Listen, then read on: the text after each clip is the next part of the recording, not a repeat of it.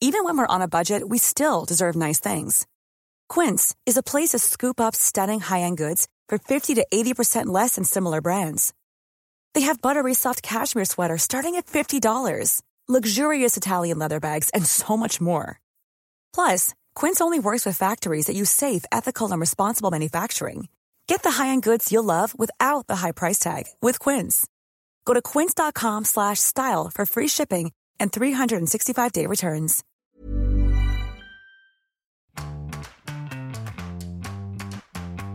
Welcome to How to Date, a show about how to master the messy, complex, challenging, and bizarre world of dating when you really didn't think you'd be back here again. I'm your host, Dr. Amantha Imber. And I'm your co host, Monique Robin. So, Monique, it is good to be back for season two. Finally, yay! Yay! so, we have literally been recording interviews for the last few months, but now we've finally had time to edit it all together, and we will now be releasing one episode a week for season two for the next few weeks. And very excited for today's show because we've got a really interesting guest, Dr. Heath Schechinger who is the co-chair of the American Psychological Association's Committee on Consensual Non-Monogamy. How's that for a title?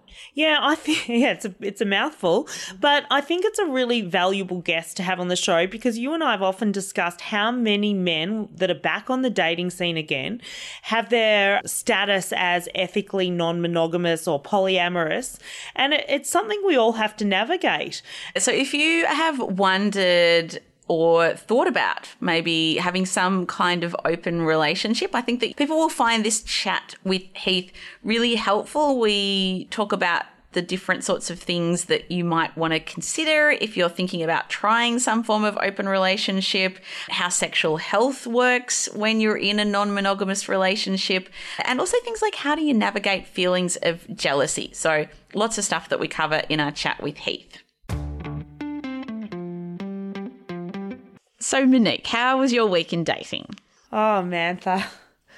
I actually went out on a date, and I say that um, quite profoundly because, as you know, we have discussed this. I found it hard to transition from the conversations I've been having with men into real life. There's so much dating fatigue out there, I'm finding. Yeah, I think everybody's just so busy with their lives. It's just difficult, overwhelming for people. I don't know. That's what I'm telling myself. anyway, so let me tell you for, for the sake of anonymity, I'm going to call this guy very elite athlete. Very elite athlete. Okay. So I decide to meet this guy at a bar that I always go to, as you know, next door where I work. Now, of course, that addresses uh, dating rule number one, and that is don't go on a blind date to a venue where you know the staff really well. Hang on, you should do that or you shouldn't no, do that? No, you should not do that. Because for a start, you've got the whole wait staff knowing your situation. We talk, they're all on this dating journey with me. So I walk in with a guy that they don't recognize, so clearly not a friend or a colleague. I walk in, they're all like straight away go, oh, Monique's on a date. So I'm already not in the best mindset, right? Yeah. And of course, if this date is a wanker, these wait stuff, it's the most exciting thing that's happened to them all week. They just love the tension. So, of course, if you are going to bring a date to a venue where you know all the staff, it's got to be a, a date that you're pretty much guaranteed is going to be a good one. Okay, that's fair. But look at that, there is safety though. Like, at least you're not going to get into any trouble. Well, actually, it's funny you say that. I would have thought you're right. So I said to the waiter, I'm meeting my blind date because, yeah, I was nervous because it hit me that they all knew that he'd be a blind date. So I kind of felt like the need to forewarn them.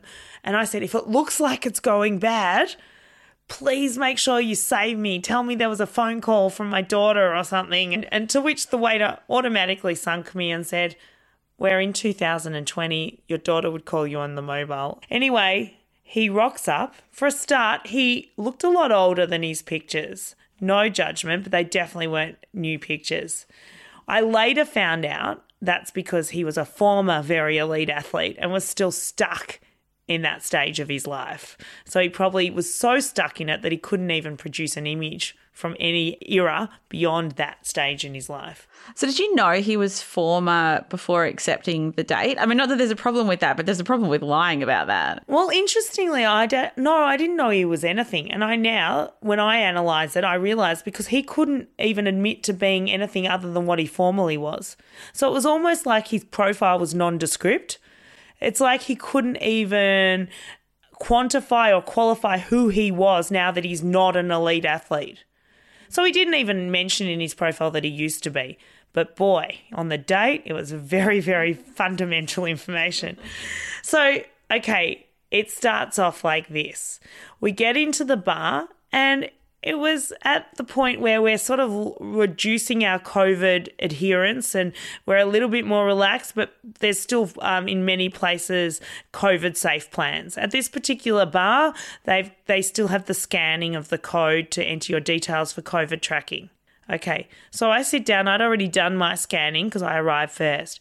He rocks up looking much older than he did in his pictures, probably because he hasn't dared take a photo since he's no longer an elite athlete and he had a big moustache, but not oh. in the oh. sense of like, you know, facial hair moustache, but a comical one almost. Like a Movember moustache. Well, that's the thing. So it was December. and I said to him, and it was probably really rude because I shouldn't comment on his aesthetics or physicality. He might like moustaches. So I said to him, but clearly I didn't, which is probably why I commented on it. I said to him, Oh, you've got a very prominent moustache there? to which he said, Yeah, Movember. but it's December. and I said, Yeah, it's December. He's like, Oh, well, you know, I'll take it off one day. So clearly he's even stuck in the past with Movember. so the scanning issue comes up because the waiter comes, who I know on first name basis, and says, Could you please scan your details for COVID tracing purposes into this app? He says, No, I will not. What? Yeah. But very defensively. And for the life of me, the waiter and I, we make this conspiratorial gaze like, oh God, this one's this one's a no-go. this is a deal breaker right here. That was awkward. Yeah. And then we both look at him. So he responds to the waiter by saying, Hang on a second, mate. I'm a former elite athlete. I know what it's like, everybody wanting to know your details, who you are, the media getting on your back. And you think for one moment me entering my details is because they're worried about COVID safety. They want to know who I am. They want to do it for marketing purposes.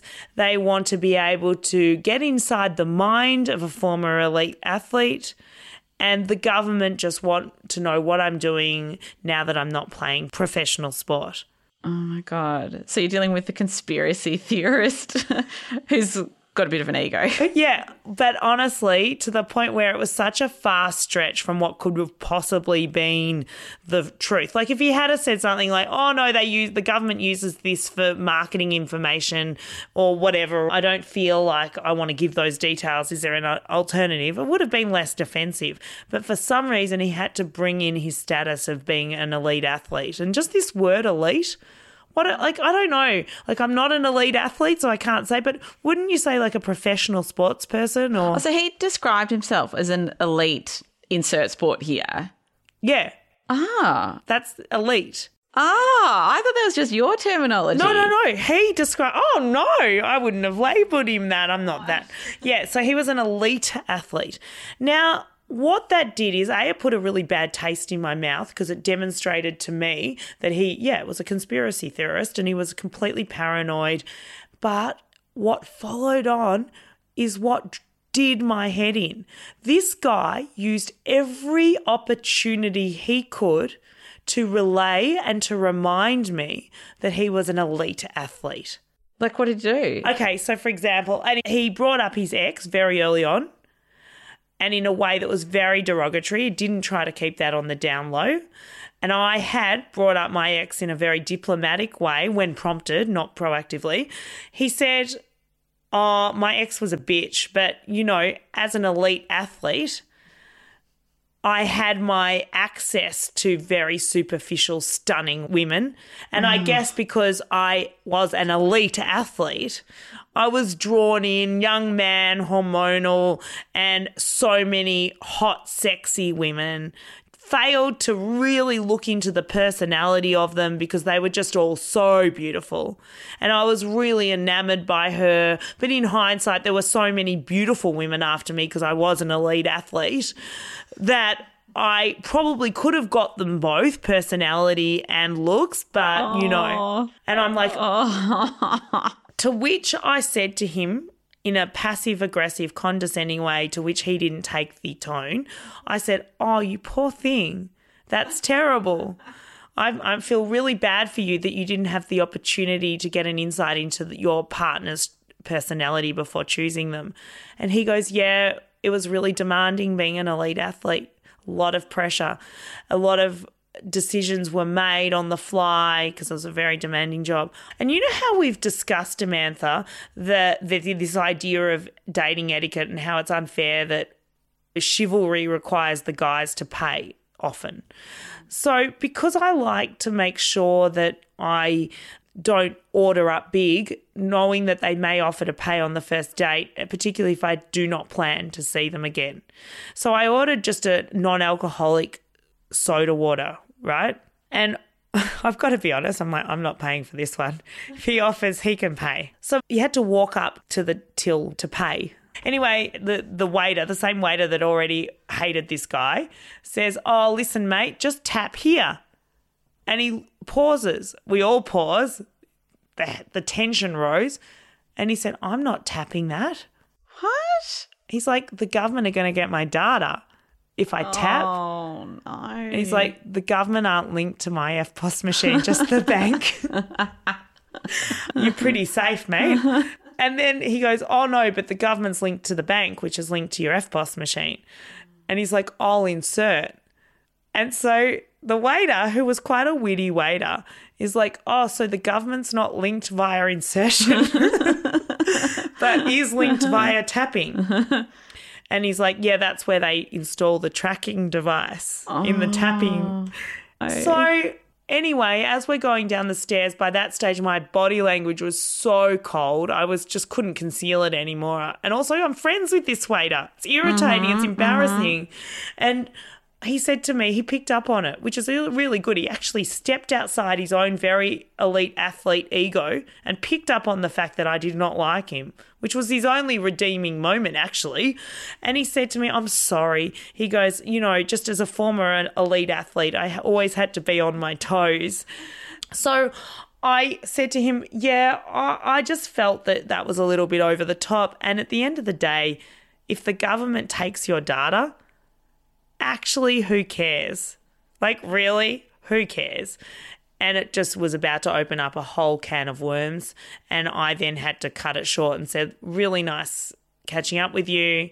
Enjoy your life type thing. Did he get the picture? Did he message you afterwards? he did message me afterwards. He also was probably a little bit more aware of my bad signals than I'd given him credit for because he did apologize for how paranoid he was, but of course apologized but didn't apologize because then qualified it by going, I hope you understand that as a professional athlete, elite athlete, um, why I'm like the way I am. You probably don't understand because you haven't been in elite sport. You're not elite. and I'm thinking to myself, well, you wouldn't bloody know mm. because you didn't let me get a word oh no. So I just, you know, I had to actually call it with him. I don't think as a former elite athlete, he could actually believe that I wasn't interested in a second date. So I had to tell him very overtly. But yeah, I think I learnt don't go to a venue where you want to endear yourself to the wait staff with a, a first date. It's not a good idea. That's your main takeout out of that whole experience. Yeah, pretty much. Well, um, how, how about don't date people that refer to themselves as elite athletes? Well, that goes without saying, but it's not like I knew he was going to do that, right? Okay. At least preemptively, I could have gone to an, a nondescript, anonymous venue. My God. Um, tell me, how was your week? Please say it was better than mine. Oh, look, it was better than yours, but only because my the one date I went on during the week was not a disaster. It was just it was just a meh, you know, like not not even worth reporting on for the sake of the podcast. Yeah, it's funny you say that. And actually, I'm going to ask you this: Do you ever find because we do have so many crazily bad dates, does the authenticity or the uh, integrity of our stories ever get questioned by friends or people that know about our podcast? Because I find people say to me, "Oh my god, Monique, is it really true? Do you could you have that many bad dates? Do you ever get that?" Uh, occasionally I do. Although I do feel like you do have more disasters than me, but I feel like we're both more open to going on dates. I think the podcast makes me slightly more motivated to go on a date with someone that I'm like, eh, I don't know. Like, if, you know, I probably if I wasn't doing this podcast and feeling the need to actually be reporting about my dating life, I would probably say no to this date. It's actually so true. I can so relate to that. In fact, and this might answer why I have so many bad dates. I think what happens is I do the actual extremes of you. I don't lower my standards to the maybes. I do the either, yes, he's like the love of my life, I can feel it kind of guy. And I don't get many dates like that. Mm. And if I do, they're disappointing. But I also go for the ones, I've got to be honest, full disclosure here. And you know I do because I've sent you photos of some funny ones. I go for the ones that scream podcast fodder. anyway, so that was our week in dating. Our guest on today's show is Dr. Heath Schechinger. And Heath is the co chair of the American Psychological Association's Committee on Consensual Non Monogamy and the co founder of the Polyamory Legal Advocacy Coalition. He's also a licensed behavioral health psychologist at the University of California, Berkeley. Let's head on over to Heath. I want to start with a question around how common open relationships are becoming because I feel when I am looking through Bumble, I reckon maybe one in 20 profiles that I'm seeing are saying that they are into ethical non monogamy or some variation of that. So, why are these types of relationships becoming more common? Yeah, well, first we can talk a little bit about the prevalence, and your estimate looks like it's it's, it's relatively accurate. So, in the United States, we're starting to collect data on a larger scale and getting representative samples, and we know that approximately five percent of people in the United States identify as currently being in a consensually non-monogamous relationship when it comes to people who have at some point in their life been in a consensually non-monogamous relationship, that's around one in five. My colleagues and often and I oftentimes joke around about how that's as common as owning a cat. So what we're seeing is that there are more and more people, even over the past uh, 10 to 15 years, are starting to do more searches on the topic and are just more curious about consensually non-monogamous relationships or open relationships. And I'm happy to define uh, those different terms if that would be uh, helpful as, as well. Yes, that, that would be very helpful. So, what are the main terms that we need to be aware of? Yeah, and I would say that we're in the nascent stages of even determining what language to use. And even as we're uh, that that consensual non-monogamy or polyamory are becoming more in the mainstream, one of the things that we still have to do is to, to come to consensus around what terms that we're going to use. Similar to the LGBT movement, right? And finding different terms to capture a, a wide array of different experiences that people have. So for now, I would say that one term or terms that are gaining popularity as more umbrella terms to talk about all the different types of uh, consensual non-monogamy is consensual non-monogamy or ethical non-monogamy. And that's used as an umbrella term to capture all the different forms of mutually agreed upon non-monogamous relationships. That is a little bit distinct from polyamory, which is more a state or practice or even an orientation of having multiple sexual and romantic relationships simultaneously with everyone involved knowing. And, and we use that as kind of a subset of consensual or, or ethical non monogamy to talk about people that are more open to falling in love with more than one person that's a little bit distinct from open relationships and swinging, which typically have more restrictions on romantic or emotional connections. So they're open to having connections with other people within swinging relationships. That's when it's a couple that predominantly goes to a place together and they more um, um, play with other people together and versus open relationships. They are more open to having people date so your partner can date someone else, but there's more restrictions on, okay, you know, maybe no falling in love or limiting how much time we spend with that other person. So that's how they're a little bit different uh, from polyamory. Then there's other terms such as polygamy, which is having multiple wedded spouses. I think when people hear polyamory, they oftentimes think of uh, polygamy, which is uh, very different in terms of polygamy. The root of that is is uh, by definition having multiple wedded spouses. So for someone wanting to try some form of open or polyamorous relationship, what advice would you give them? There are a number of things to consider. And, and one off the bat is just to name that polyamory isn't for everyone.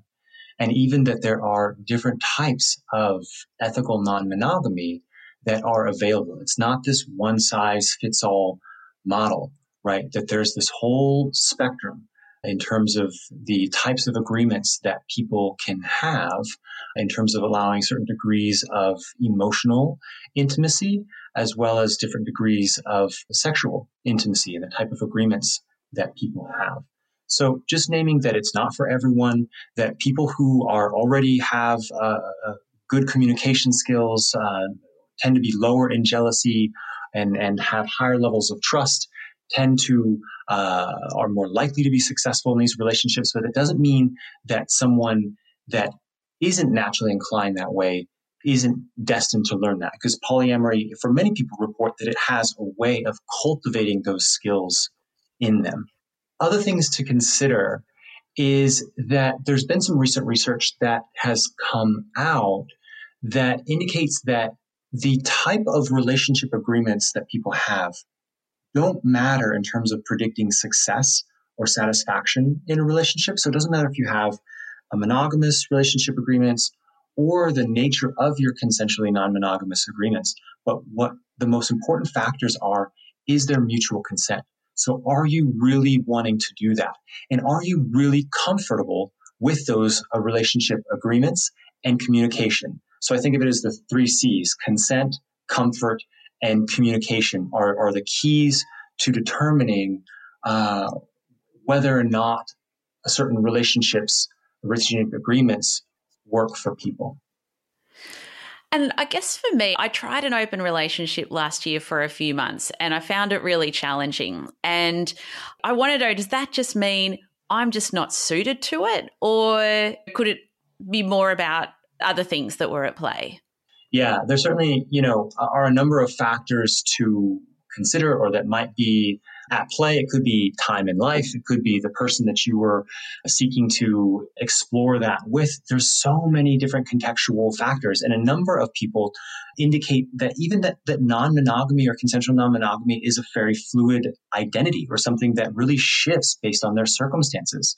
So open couples or partners might close or become more monogamous when they've had a child or are moving, for example. So it can be something that's very flexible and evolves and is fluid over time. And so it's hard to say what might have, we'd have to go into the details of what you might have been experiencing that might have generated or, or prompted it to be challenging. So I'm curious to hear uh, a bit of maybe what, what came up for you.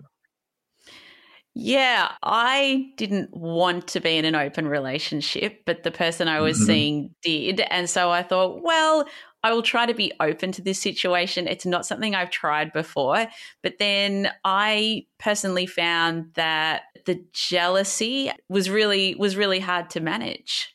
Right. And and I think that that's a common theme that comes up as well and really touches on that piece of around consent and and really I think a, a challenging question that people have to ask themselves a lot is is this is really what I want to do?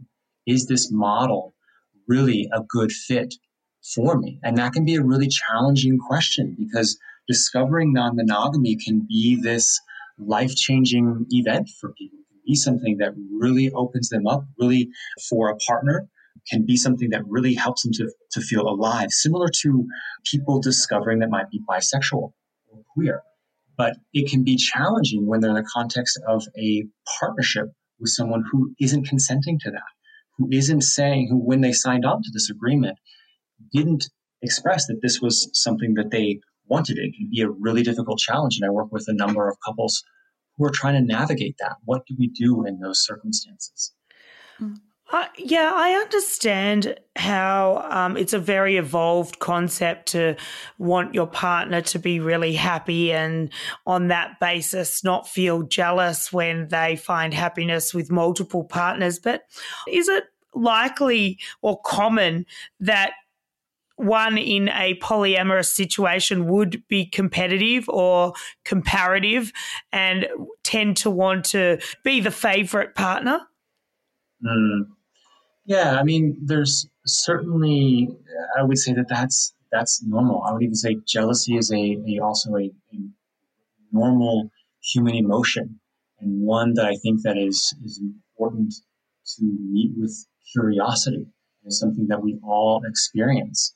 And I would say there's different types of relationship models that might be suited for someone that has different preferences for a relationship.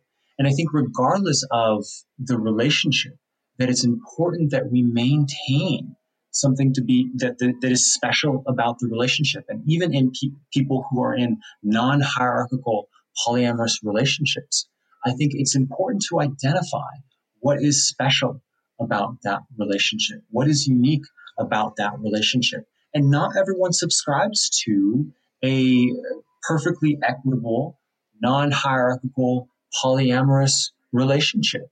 And so I would say for someone that is concerned about being replaced, or that I work with a lot of people uh, trying to establish the right relationship agreements that are suited for who they are. On a practical level, aside from the emotional complexity, how does sexual health work in a polyamorous setting? I know as a monogamous person, one of the rites of passage into further intimacy is to be able to have unprotected sex once you've built that trust, etc. How many people do I have to indirectly trust in order to reach that level of intimacy? So yeah, I'm glad that you brought this question up because it's a it's a common question that comes up when people are opening their relationship and also is a common misconception about ethical non-monogamy. But There's actually the research that we have on this so far that is exploring uh, the STI rates, both current and previous, with monogamous and consensually non-monogamous populations, finds that they're functionally statistically uh, equitable. And the reason that is, is that even though people in consensually non-monogamous relationships on average have more sexual partners, they tend to engage in safer sex practices. They're talking about the other people that they're sleeping with. They're coming to agreements. It's really common that there's agreements that we have that you decide who you are or are not having using condoms with, for example. People are getting regular STI uh, uh, tests to uh, check their status and communicating that with their partners. And because of the frequency of infidelity, with roughly 40% of marriages or long term relationships experiencing at least one incident of infidelity. And oftentimes, when people do cheat, they're not being as safe when doing so, that that functionally prompts monogamous and consensually non monogamous populations to have statistically equitable rates of current and past STIs. And so it's it's I would say it's a myth, or it's um, certainly something that needs to be navigated and discussed. But it is a myth that you're uh, inherently increasing your risk by being in a consensual non-monogamous relationship, because people who are in ostensibly monogamous relationships are statistically just as likely, or just it seems like a similar risk of contracting an STI.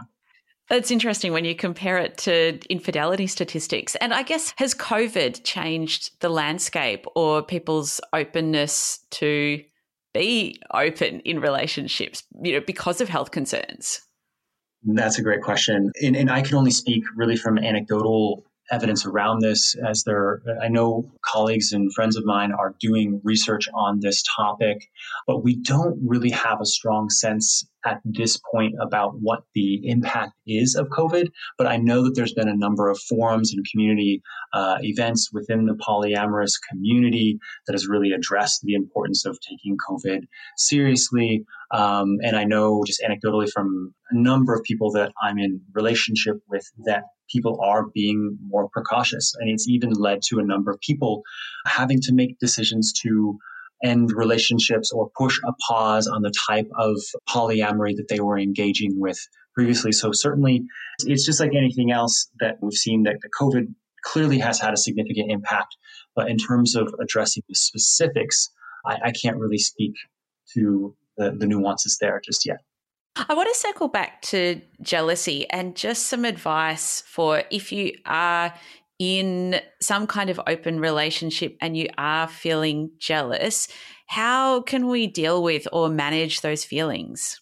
I think it's again, it's first so important to create a sense of safety in relationships when talking about jealousy. I often see and, and am a critic of, you know, what I think of as idealized polyamory, where there's this expectation that we shouldn't feel any jealousy or that there's something wrong uh, with my partner or me if I'm experiencing jealousy. And I think it's really important that we push back against those narratives and really create a sense of safety and acknowledging how normal and common it is to experience jealousy. We all experience it to various degrees. And I think it's important to, um, I, I love this technique called RAIN, where I really I try to work with people to uh, first recognize, allow, investigate, and nurture any of those experiences or any feelings that might be coming up within the context of a relationship. Really conceptualizing how jealousy in and of itself is not the enemy, but something that is really promoting awareness of something that we are concerned about. And so just really trying to create a space to recognize what it is that's happening in your body or in your relationship, allowing that experience to just be there, just as it is, recognizing it, allowing it to be there, and then investigating with curiosity and care, and also trying to nurture that sense of what you experience with self compassion and working with your partner to explore that, having regular check ins, both at the beginning or before you go on dates, as well as after you have an experience or go on a date with somebody else, I think it's important to have those regular schedule check ins. Those are a couple things that I work with people on. And through communicating your feelings and experiences about jealousy from your experience, do you find that that helps those feelings kind of dissipate? Well, I think everyone is unique. This is these are these are one or two strategies that that I use with people. There's also a number of resources that are out there that are really helpful in terms of different books, uh, workbooks, or resources. And yes, it certainly is. I would say jealousy is, or even one thing that's important to know about consensually non-monogamous relationships is that people that are in them paradoxically tend to experience lower levels of jealousy. So in some ways, I think that that's in part because it's almost like a form of exposure therapy that people have an opportunity to remove or with when some of those protective features of a monogamous relationship are removed for better or worse it prompts people to have to then confront different insecurities that they have been experiencing. And what the research is, is showing so far at least is that people in non-monogamous relationships uh, tend to with time report lower levels of jealousy now, granted, we don't know yet if that's because people with lower levels of jealousy are being drawn to consensually non-monogamous relationships and or if it's something about being in a non-monogamous relationship that's facilitating that. I think it's a combination. That's interesting, the idea of it being like exposure therapy. Hey there, it's Michele Norris. I'm host of a podcast called Your Mama's Kitchen. When I travel, I'm usually looking for a way to find a taste of home when I'm not at home. And one of the things I love to do when I am at home is entertain. And Airbnb allows me to do that. When I was in California recently, I rented a house that had a great kitchen. And when we were sitting around the table, we're all thinking, we're in someone else's house. Someone could be in all of our homes as well. If you have a home, but you're not always at home, you have an Airbnb. Your home might be worth more than you think. Find out how much at airbnb.com/slash host. I think another challenge that certainly I thought a bit about is the issue of time. And Monique and I are both mums. I've got my daughter half time. Monique's got her four kids almost all the time. And it's hard enough finding time to date one person, let alone several. So, uh, people in open relationships just better time managers, or have they got less going on in their lives? How does that practically work? Yeah, that's a that's a great question, and certainly one of the, the significant challenges that people report being in consensual non-monogamous relationships is finding time to engage in consensual non-monogamy or finding uh, uh, time to schedule.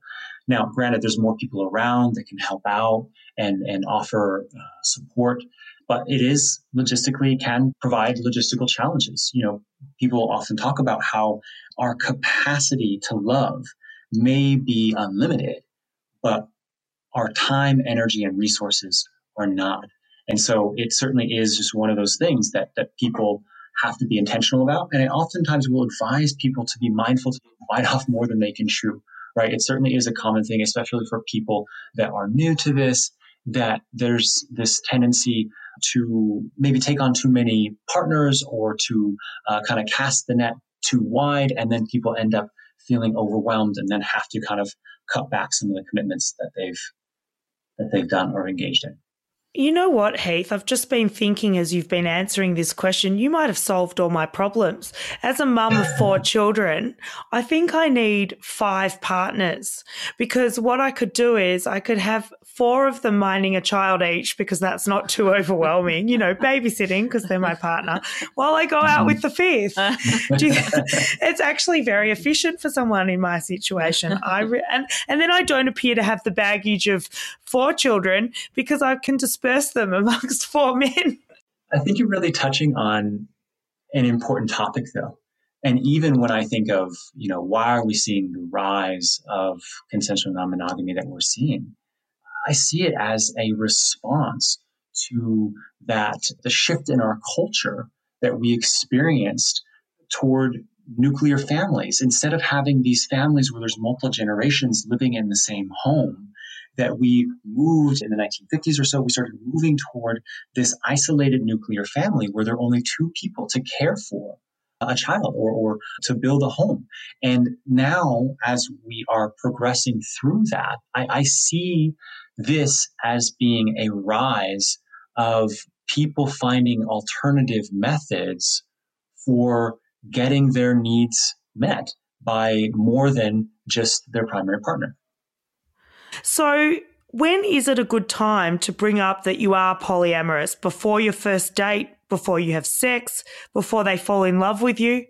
Yeah, I think that that's a really fair question. I think I tend to lean towards earlier is better. I'm not sure that there's uh, a real clear, hard, and fast rule on this. I think that it is important, and our partners do have the right to know about this. I can certainly understand and empathize given the stigma around polyamory that people might be inclined to feel scared or concerned about disclosing this. But I think it's important to be authentic and to be clear about what you're interested in or curious about from the very beginning. So, how do you do that? How would one phrase that, like, say, on a first or second or third date? Well, I would say to start, we're seeing an increasing number of dating apps that are starting to be inclusive of the consensual non-monogamous community. So it's making it much easier and much more normal for people to indicate that from the very beginning. And I would say, you know, early on, even just feeling it out or indicating, asking about it and in, in, asking someone about their preferences now as well as down the future. And you can get a sense for, um, you know, I might say something to the effect of uh, if, if, I'm exploring, I might indicate that, yeah, I think it's important to be uh, committed to a relationship, but I can see myself over the life uh, of a relationship. Wow, that's being with only one person for my entire life. That might be something that I'm holding concern about. And so I can see myself potentially being open to a non monogamous relationship or being clear about what your expectations are early on. I, I kind of lean toward, again, just being authentic. And even though it may be difficult, but at the end of the day, finding someone who is shares your values and shares your interests, I think is one of the most important things. And if you really want to set yourself up for success and fulfillment over the course of a relationship, I think it's important that we make that step of, of being authentic. From your experience, because I think something that kept me in the open relationship I was in is that I was hoping that eventually this person would just pick me in inverted commas. And is that realistic if one finds themselves in an open relationship that they have decided they don't actually want to be open? Yeah, and I think that that's a challenging spot that a number of people can find themselves in is what do I do when I'm in an open relationship, but I'm having reservations about whether this is a good fit for me? And there's a number of factors that might play into that, right? Of, of what is my relationship like with the other person? How might that have been for you if you got along well with uh, that the other person that your partner might have been dating? Or uh, were there certain things that you were needing in that relationship that they weren't able to provide for you? Uh, and what might that have looked like if they could? Is that something that they could provide? Or did they have a relationship orientation that was just a little bit different than yours? That they wanted a different type of non monogamy that might have been well suited for you? right? Because it could have been one scenario is you were with a partner who wanted more of an open relationship where maybe there was clear hierarchy and structure in terms of the type of, of commitment and time uh, and energy that you all spent together. So I think it's important to get into the nuances of, of what people are wanting and trying to find the specific model that that works best for them with the individual or individuals that they're and for people that have listened to this interview and thinking, hmm, I wouldn't mind reading more about ethical non monogamy or maybe trying it out, what are some starting points to learn more and dig a bit deeper for people, whether that be books or websites or groups or anything? Mm-hmm. Well, they can uh, go to my website. It's just heathschechinger.com and I have a resources tab that I've listed out a number of different resources of my favorite resources addressing consensual non-monogamy. There's a certainly uh, I love the work of Esther Perel. I think that that's a great place to start. Uh, her book Mating in Captivity, I think, does a wonderful job capturing uh, how we all seem to have this inclination toward wanting security and wanting longevity in relationships. And we're also a species that is titillated by novelty. And how do we, regardless of the relationship agreements that we have, navigate and negotiate that mutual desire that, that we seem to experience? Other favorites of mine are there's a book by Tristan Taormino called Opening Up that really provides a helpful structure uh, for exploring the different relationship agreements that you can have.